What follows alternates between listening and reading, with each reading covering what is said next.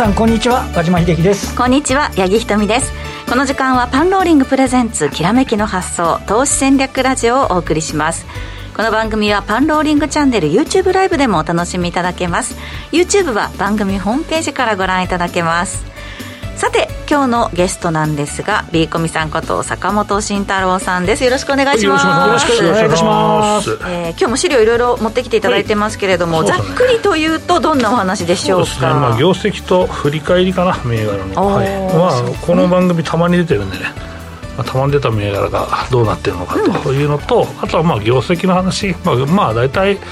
まあ、もう追っかけている人もいるかもしれないですけどね、まあ、でも、この上昇の背景ってやっぱ業績だろうと。いう話をまあしたいなと思います。そうですね。そのあたり和島さんとディスカッションしながら進めていきたいと思います、さてここでパンローリングからお知らせです。えー、好評につき投資戦略フェア第2弾が6月25日26日と開催される予定となっています前回も1日で3万人以上の方々にご視聴いただきましたがさらにパワーアップしたということでついに坂本さんもご登場ということですね、はい、まあなんかオンラインばっかりで対面でやりたいんですけどね。逆になんかオンラインばっかりでなんかもう僕も含めてですけどこの人もまだ実在するんだろうかと思っちゃうことちょっと昔のね小黒摩季さんみたいな感じですね 本当にいるのかなみたいな。そうそうそう。実は俺なんか口バカなんじゃねえかみたいな話で。そうそうそう。まあねいないか遊んでるかっていう人いるかもしれないですけどまあ一応存在が確認できる回ですよということですかね、うん、そうですね。1日で3万人以上の方々にご視聴いただいたということなのでね、うん、結構な人数の方が、まあ、見ていただけるというのはオンラインならではのいいところですよね。うん、ね。全国からね来ていただけますからね。はい。石原淳さんや井村俊也さんなど前回も人気だった方々もご出演予定です。お申し込みの詳細は番組ホームページは番組ホームページや YouTube の概要欄からお申し込みください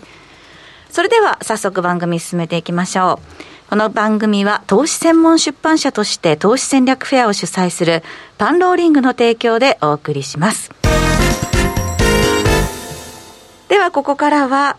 和島さん、そしてビーコミさんと一緒にですね、マーケット振り返っていきたいと思うんですが、うん、先ほどこの上昇という話ありました、はい、日経平均、今日587円75銭、2%を超える上昇となりました、2万7369円43銭で終えたということなんですけれども、うん、ほぼあれですね、スタートが今日の安値みたいな形で、でね、はい、右肩上がりでした、ね、アメリカがふらふらふらついてましたけど、あのまあ、先週までダウ6連投で、ようやくこれ、9週ぶりの 上昇、ね、90年ぶりのね、8週連続安っていう話で、まあ、これまで、あのいいデータが出ると、金融引き締め加速観測で、ちょっとでも悪いと、いや、やっぱり引き締めちゃったら、景気失速したんじゃないの？みたいな話だったのが、先週のところで言うと、あのえーと、PCE の物価指数ですね、これがあのまあ、市場予想より鈍化しているっていうようなところで、ようやくなんかあのピーカー、金利上昇のピーカーとか、そろそろみたいなあところっていうところで、少しね、もう見直し買いが入って、でしかも、えーと、シカゴの日経平均先物は2万7140円だったんで、今日は、えー、それを上回ってきていると、これ、ちなみに、えーと、5月は6日あとかですね、えーと、その後18、えー、そして23ですかね、あの2万7000円チャレンジ。うんお今日でも実は4回、5回目ぐらいなところで、要はあの3円ぐらい上回ったり、1円上回ったりしてた時あったんですけど、抜けてきたっていう感があって、まあ、少し、えー、全体的にも安心感が出てきたかなと。いうところです坂本さん、いかがですかね、ちょっとやっぱり少しなんかムード変わった感じですか、ね、うん、そうですね、まあ、2万7000円を実際は抜けなかったのは、まあ、皆さんに買ってもらうためだとは僕は思っていますけどね、はい、まあ、どうせ3万いくんだろうって思ってますから、なので、まあここで、まあ、すぐ上がったら買えない人いるじゃないですか、うん、でボラティリティ高いとき買うなって言って、まあ、ボラティリティ高めではあるんですけど、はい、まあ、買うチャンス何回もあったから、まあ、これ買えない人は買おうと思ってたのにっていうのはないよなとは思っていて、うん、なので、まあ、実際ね、業績ももう出てたわけだから、はい、もうこれで乗り遅れたらもうしょうがないよねって僕は思うんですけど、まあ、ラジオ日経でも買えしか言ってないですかね、この3週間ぐらい。そうですね。いや、結構これリスクがあるんだけどね、これ逆言った場合どうしてくれるんやっていう話になるんですけど、うん、うん、まあ、ちょっと信念を持って言い続けました。今朝の話なんですけど、あの、はい、アメリカはもう先週まで、要は年初来安値を叩き割り続けてて、はい、で、日経平均の方は、3月安値割ってなかったじゃないですか。そうそう。だから底堅さはすごくありましたよね。はい。はい、で、まあ、この背景は、まあ、業績と、まあ、その指数的なものも、まあ、指標的なものもありますよね。だから PR が12倍だとか、まあ、あの、皆さんのね、イメージの中で PR が、えー、12倍から16倍ですよ、日経平均のね、はい、レンジャーと、えー、いうことで12倍でまあ止まってたわけですし、まあ、今期のね、業績予想も結構ね、底堅いですよ。えー、これが4ページですかね、はい。えー、っと、まあ、資料使っても早速始めちゃいたいなと、はい、はい、えー、思ってるんですけど、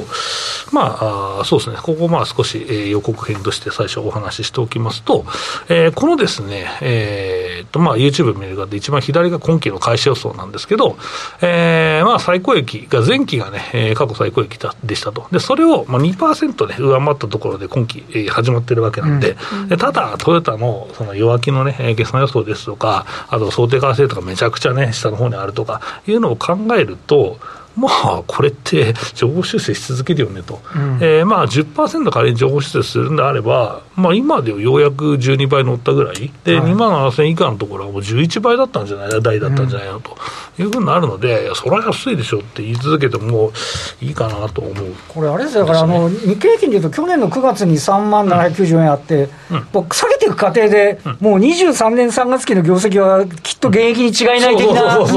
弱気な見方をだいぶ織り込んできたっていうところも。あって、その織り込みのところもずぶずぶ抜けずに織り込んでくれたっていうのは、結構やっぱ日本株、すごく、まあ、この前の2万4000台がイレギュラーだったっていう話に、まあ、逆に言うとなるんですけど、まあ、ソフトバンクのね、はい、とりあえずからくりもあって、ね、ソフトバンクがまあ前期赤字をまあ大きく出してくれくれたというかした、出したので、はい、えー、一応今期がね、えーまあ、黒字、黒字さい、えーと、今期の業績が弱気でも最高益っていう、まあでも水準は前期とフラットですか、ね、フラット以上ですかね？ねこれ、さんまさんおっしゃるように、あの、はい、これさか、下げていく過程で現役織り込んだってもそうなんですけど、うん、あの悪いだろうだと思ったのもそうですけど、うん。会社が、例えばトヨタだと、大体決算発表の前の日の為替レートを当ててくるところが、115円とか、そうなんですよ、ね、為替の円安を乗っけてきてない分だけ、やっぱりあの保守的だろう、保守的だろうと思ってたけど、さらになんか保守的に見えるもう期待感しかないですよね、これはね。はい、そうですね。まあ、挽回生産もね、19はもう諦めてもいいかなと思うんですけど、はい、2からはさすがにねっていう話もあるでしょうから、まあね、案外日本って明るい話題ば、まあ、岸田さんに対しての評価っていうのはすごく厳しい方もいるんですけど、投資家はそうですよね。投資家サイドがね。投資家サイドね。世間は、世間結構ね、何もやらないのが実はいいんじゃないかっていう、その、刺激しない方がいいんじゃないかっていう、まあ、人もいて、まあ、その話はちょっとまだ後からしてもいいのかなと思うんですけど、まあでも、明るい材料が実はね、うん、地味だけどたくさんあるねっていうのが日本株だと思うので、あともう一つあの、その明るい材料でちょっと見え始めてるのは、このゴールデンウィークとか、やっぱり人手が出始めて、うん、あの散々なんかリオープンだっていうと、またあの前防止とかだったのが、今度はいよいよなんか、消費も刺激されそうな感じもある、まあ、世界的なコロナの状況も落ち着きつつあるっていうのは言えますし、あとはその百貨店の売り上げも、実際1万人しか入国できないような状況なんですけど、良かったりするんで、どんだけ日本にみんな買い物しに来るんですかっていう、で今度は2万人になると、またあの休んでた飛行機もだいぶ復旧してきますから、はい、はい、なので、うん、インバウンドはやっぱりかなり期待したいですね。ね。まあね、GDP あの、去年がね、やっぱりこの46の GDP が1%しか伸びないで、外国人売りばーみたいになりましたけど。ようやく、ね、GDP の6割ぐらい個人消費ですから、そうですね、ちょっとなんか、そういった点でも先行きも、ちょっと期待しちゃおうかな的な話にはなってきてるんですね、はい、はい、これ、物色とかっていうのは、特に偏りなく、まんべんなく買われてきてる感じですか？今日は特に下落が今までは激しかった、まあ、新興市場の新興市場とか、一部のグロースもグロースハイテクですね、ハイテクね、結構来るようになってきましたよね、あちょっとじゃあ、これまでの流れ、変わってきたかなみたいなところは見えてきてます？ね、今まで上がった目は逆に利益確定が見えたりとかしてた、海運とかですね、はい、あとは業績良くて先行したものがちょっと一回売られたりとかはしてましたけど、ど、物色がこうね、循環してきたっていうのはね、なんかいい兆しのような。あれ、坂どうですか、外部環境はどうですか、アメリカ、ようやくちょっと、あの底入れ感みたいなの、先週まではちょっとなかなか辛い状況でしたけど、そうですね。あの少しなんか、頑張ろうか感出てきてる、はい、いや、出てきました。いや、そろそろいいか感かなと思って、投資家のね。まあ、まあまあ、一つはもう9月でも利上げ終わってんじゃねえのみたいな発言が出始めましたし、まあ、そのきっかけのきっかけは、やっぱりそうね、まあ、物価がちょっと高原状態に突入したっていうことが大きかったのかなとは思いますけどね。はい。まあ、そこで実際インフレ、まあ、どんどんこれが上がっていくのが恐怖で、まあ、この辺だったら、まあ、実際利上げしていけば手打てるなっていうのがあったのかなと、うん、まあでもその後もう一回そのあスタグレーション、スガフレーション懸念というか、まあ、米国の小売の決算見て織り込んだ部分もあったので、でね、結構盛り込んだんじゃないかなというのは、はい、個人的にはあります。上がんなくてもいいから止まっててほしいですよね、そうそうそうそう、で業績はね、米国絶好調だから、はい、そこね、えっと、僕の PR すごい下がりましたよね、そうそうそうそう、はい、SP16 倍から3ページですね、僕はごめんなさい、えっと、僕の、えっと、この、えー、とすみません、えっ、と、6ページですね、すね。はい。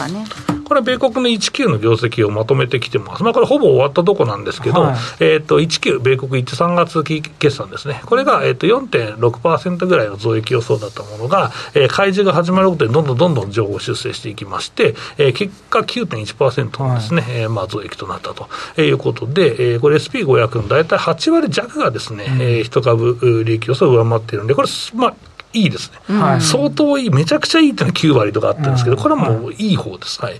えー、で、今期予想もプラス10%で、来期も10%ぐらい伸びるというふうになってますから、米国ね、実際、大山さんおっしゃるとおり、株価下がったら PR が落ち着くっていうのは分かりますから、はい、SP の16倍って、実は結構安いなっていう人いますからね。ね前まで20倍とか22倍とか、それぐらいのところでしたことを考えると。そうですよ。で、これ10%ずつ伸びてったら、この水準だったら、じゃあ PR2 2年後、3年後どうなの、はい、っていうふうな、まあ、ところまで、多分米国株の積み立て投資をやってる方は、その辺も考えてですね、えー、強気で積み立てされていると僕は 思いますので、えー、だから、まあ、そういう方もね、そろそろ買っていい水準なんじゃないかなと、まあ、ずっと買ってるんだろうけど、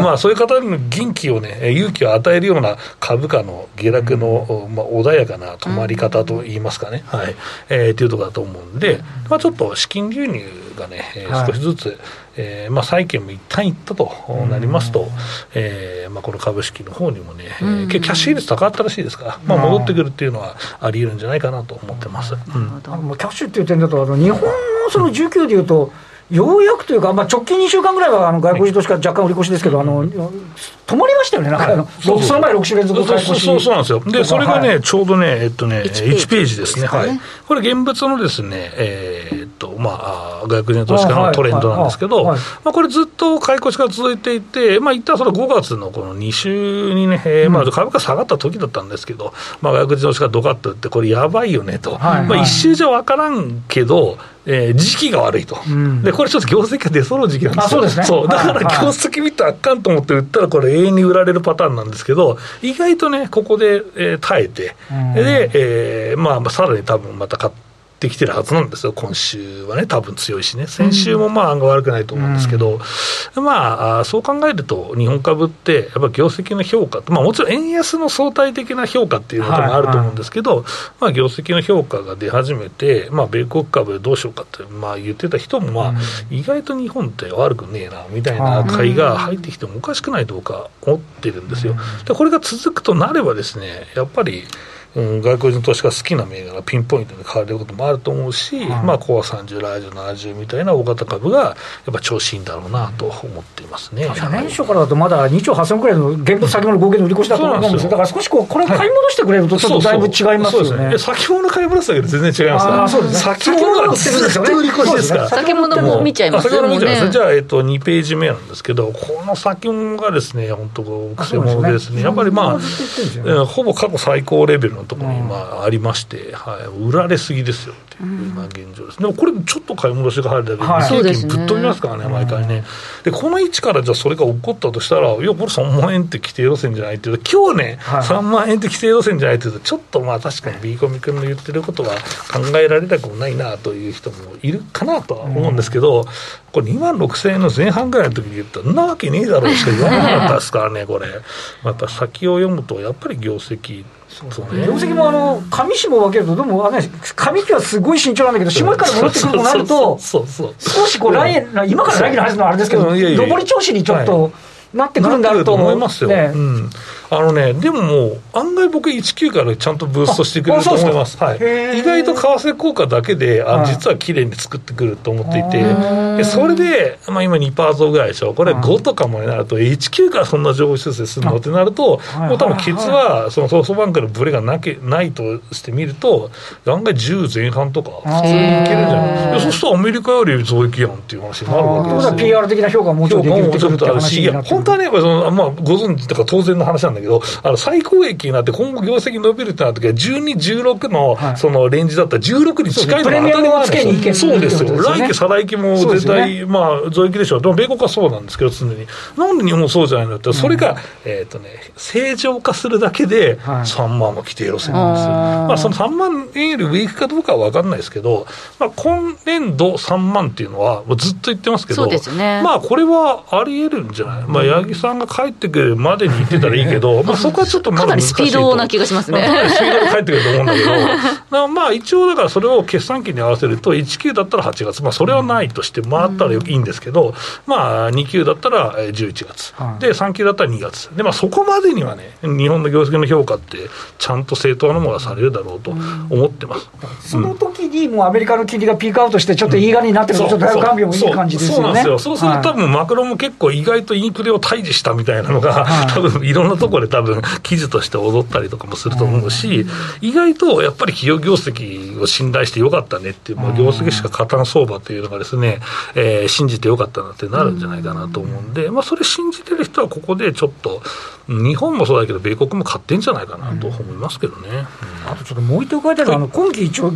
鈍化するけど、前期の利益が出,、出過ぎたっていうのがすごかったので、今期、増配とか自社買いが多いじゃないですか、多かったですね、まあ、そこのあたりもなんか評価できそうな気もするんですそうですね、でそれも増配の株主還元も日本は慎重なんですよ、だからやっぱり2級、3級のところで増配決める会社が多いじゃないですか、まあ、特にもう期末まで引っ張るところも、配当に関してはあれば、配当はね、実際、その原資がないところも、薄いところもあるので。慎重にやらなきゃいけないのもあるんですけど、でもやっぱりそれも出てくると思いますし、あと今期はね、えーと期待してるのは、うん、変動費のはい、まあ、よカバーだと思いますね。はい、去年、うん。はい、でそれはまあ資材とか高騰しちゃったし、日本ってパーツメーカーが多いわけじゃないですか、だからもう、入れる値段って約束で決まってるんですよ、だから円安になったら儲かるんだけど、それ作るコストが上がっちゃって、でそれで、まあ、ちょっとだめだったねと、えー、話してないけど、これはさすがに値上げするんだろうと、だからリードタイムが2年とか3年とかのその会社はちょっと分かんないけど、まあ、そのちゃんと作って回せるような会社は、まあ、年後半からまあ新価格で当然納入できるはずだし、で資材がそこまで高くならず、高止まりして高原状態になってくれれば、実はこれは、えー、増益の可能性があるわけだし、まあ、それを見越してもっと値上げするっていうのは、結構日本の感覚だと2%物価上がったらやべえぞみたいになってるのが、向こうとか2年で十何パー上がってるとかってあるわけですから、まあ、そう考えると、案外この変動費の吸収、円安は当然も効いてくるし、変動費で、えー、実際、えー、利益を食ったとか、さらに伸ばしてくることっていうのは十分にあり得ると思うので、うん、そこは期待したいなと思うし、内需もやっぱり値上げできるとか強いと思います。うんこの後も引き続き本日のゲスト B コミさんにお話伺います。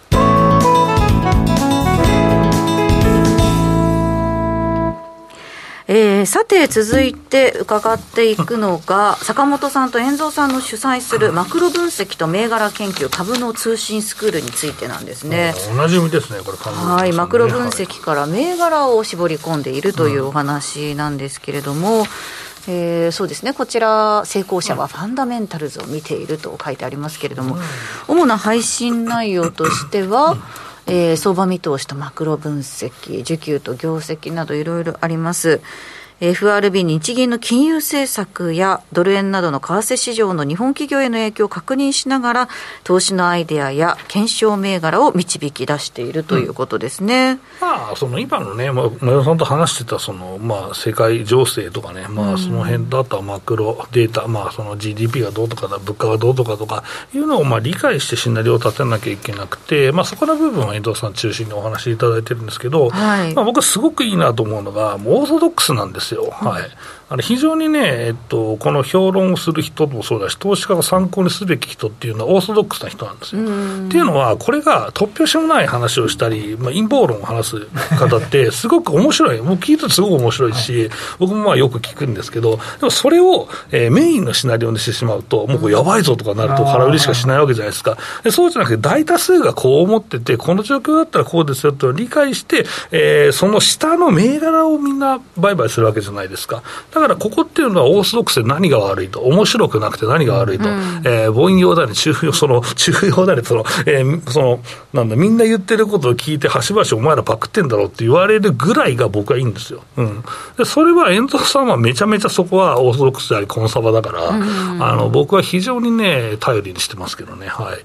えー、まあ自分でもまあ分析はするんですけど、やっぱ遠藤さんの分析っていうのはかなりね、えー、そういう意味ではオーソドックス中のオーソドックスなんですよ。これって褒め言葉なんですけどもう本当基礎の基礎がしっかりできてるっていうところになってくると思うんですけど、うん、だから何聞いても答えてくれるしね。っていうか、まあ、それをベースに、えーまあ、どういう投資戦略を取るかとい。うところで、はい、えー、この20銘柄バスケットというのを、まあ、一応検証していってるということなんですけど、えー、これ特に人気な項目らしくて、まあ、1200銘柄から絞り込んだトレード対象の20銘柄、バスケットということですね。まあ、うん。まあ、それは一応なんだろうな、あこの銘柄のですね、えー、この、なんだ、これ買いましょうっていうわけじゃなくて、まあ、こういう銘柄がありますよっていう、まあ、検証で、うん、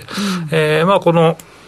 200銘柄から20銘柄に絞り込む過程っていうのをい。つも僕はお話してるんです。200銘柄ぐらい、えー、売買対象があって、それからまあ何かその特殊なね、えー、業績がいいとか、まあ、チャートがいいっていうんで選ぶ人もいるし、はい、まあ、トレンドが来てるっていうのはそれを20銘柄選んで、さらにこの分析をして、うん、で、えー、まあ、投資に移るというような、まあ、流れですね。まあ、これをまあ、えー、実践、えー、すると、実証していくと、えいうような、まあ、金賞なんですけどね、これ買いましょうっていうわけじゃないんだけど、うん、うん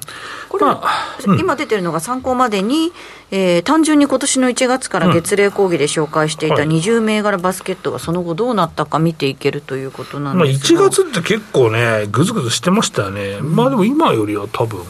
どうだろう、今ぐらいかな、もっと上かな。1月は。うっかり、うっかりグロース選択すると、どどっと下がってる。下がってるっていう、そうそうそう。ですね、そう、だからやばいから、グロースはね、確かにね、ちょっと前に、年末より前に少なめにしたんですよ。うん、で、うん、だから意外とね、あの今の水準でもね、まあ、このすここにもしね、基準値を置いたとすると、うん、えー、非常に、まあ、利益が出ているというふうに。なりますけどね。年初ね、かなりレンジ広くて、高いところは2万9000円台もあったんですけれども、うん、まあ、そこからが後下がってきちゃって、ね、大が2万9000円台ですからね、そうですね、2万6000円、まだ今、2万7000円前半ですからね。ね、だから意外とね、これ、なんだろう、もし始める投資を、まあ、この時期にね、始めて、もゼロゼロから始めたとしたら、マイナスの人がやっぱ多いんじゃないかな、まだ。マイナスですよね。マイナスですからね。ですよね。はい、1月末っていくらぐらいですか、ね、1月の、あ、あ、あ、28か、うん、ぐらい。28だと、あ、そういうこと結構2万7000台ぐらいですかね。あ、じゃあちょうど同じぐらいかな、と思うんですけど、はい。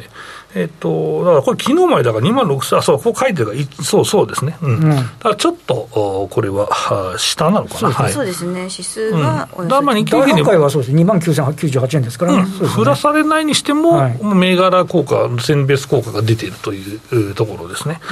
で、まあ、この銘柄もね、やっぱりこのみんなが、あそのやツイッターでわいわい言ってるような銘柄じゃなくてですね、まあ、あのじっくり取り組める銘柄、まあ、ちょっと足が長くなってしまうのも、まあ、しょうがないんですけど、待ち伏せするような、まあ、僕のいつものね、えー、その戦略なので、まあ、足が長いものもあるんですけど、まあ、利益がきれいに出てるものに関しては出てるし、うん、えー、この入れ替えっていうのも一応ね、参考にやってますので、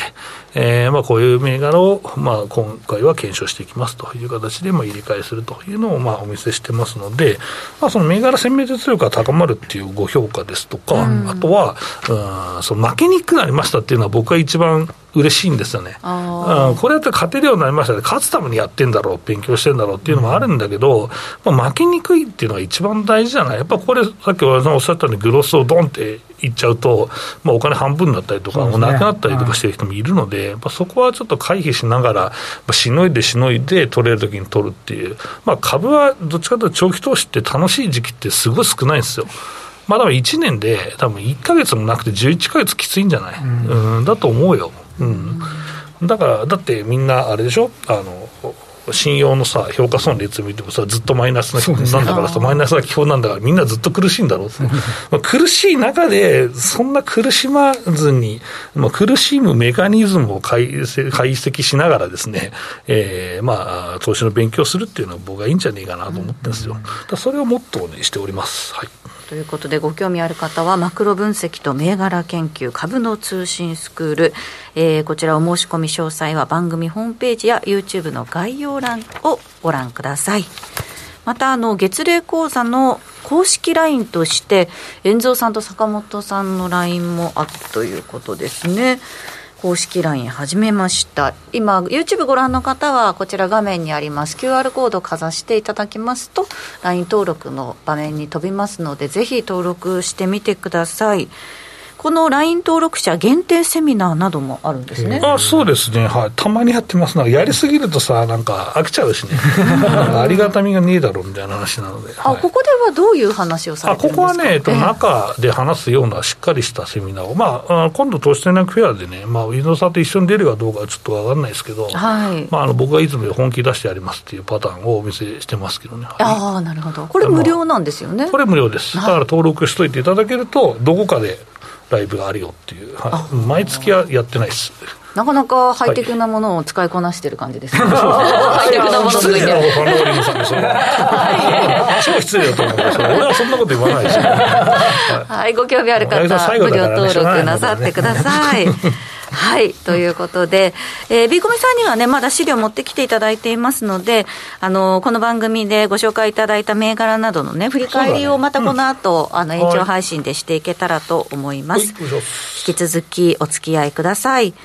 えー、さて、番組ですけれども、そろそろお別れの時間が近づいてまいりました。えー、お時間いただきまして、あの大変恐縮なんですけれども、私、えっと、今日を最後にですね、はい、来週以降は、あの、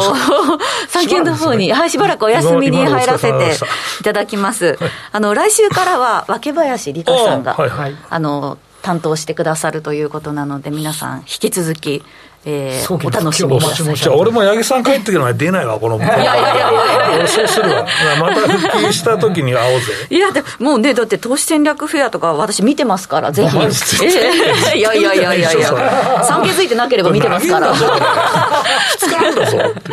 うですね。こちらもね、でも、あの、えー、20周年ご愛顧特別感謝祭ということなので、かなりスペシャルなイベントになりそうなので、はい、ぜひ皆さんご興味ある方、えー、番組ホームページ、YouTube 概要欄からお申し込みください。ということで、なかなかまた来週というふうなご挨拶ができないのが寂しいんではありますけれども、ねまあ、ちなみにあの八木さんもいなくなっちゃって、あんまりスケジュール興味ないかもしれませんけど、あの今週、ISM とか、あとは京セラ住宅指数とか、週末は雇用統計がね、そうですね。そうだ、そうですね。あのもう八木さん、頭からすっ飛んで。いやいやそうだそうだご興味ないかもしれません。いやいやいやいや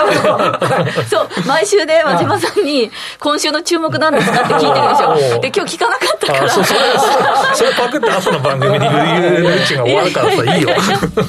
そうですねかそういうのをこなせるかどうかっていうのをねそうですね。もしかしたらもうちょっと改善していくのかどうか。まあこの辺りはね一つこう注目ポイントと外部環境はねやっぱり引き続きチェックしたいと思いますよね、皆さんも引き続き外部環境へのこのチェックをね忘れずになさってください、えー、この番組は投資専門出版社として投資戦略フェアを主催するパンローリングの提供でお送りしました。ラジオの前の皆さんとはここでお別れです。来週も素敵なゲストをお招きしてお話伺ってまいりますので、えー、来週もパンローリングプレゼンツきらめきの発想どうぞお楽しみになさってください。今週はこの辺りで失礼いたします。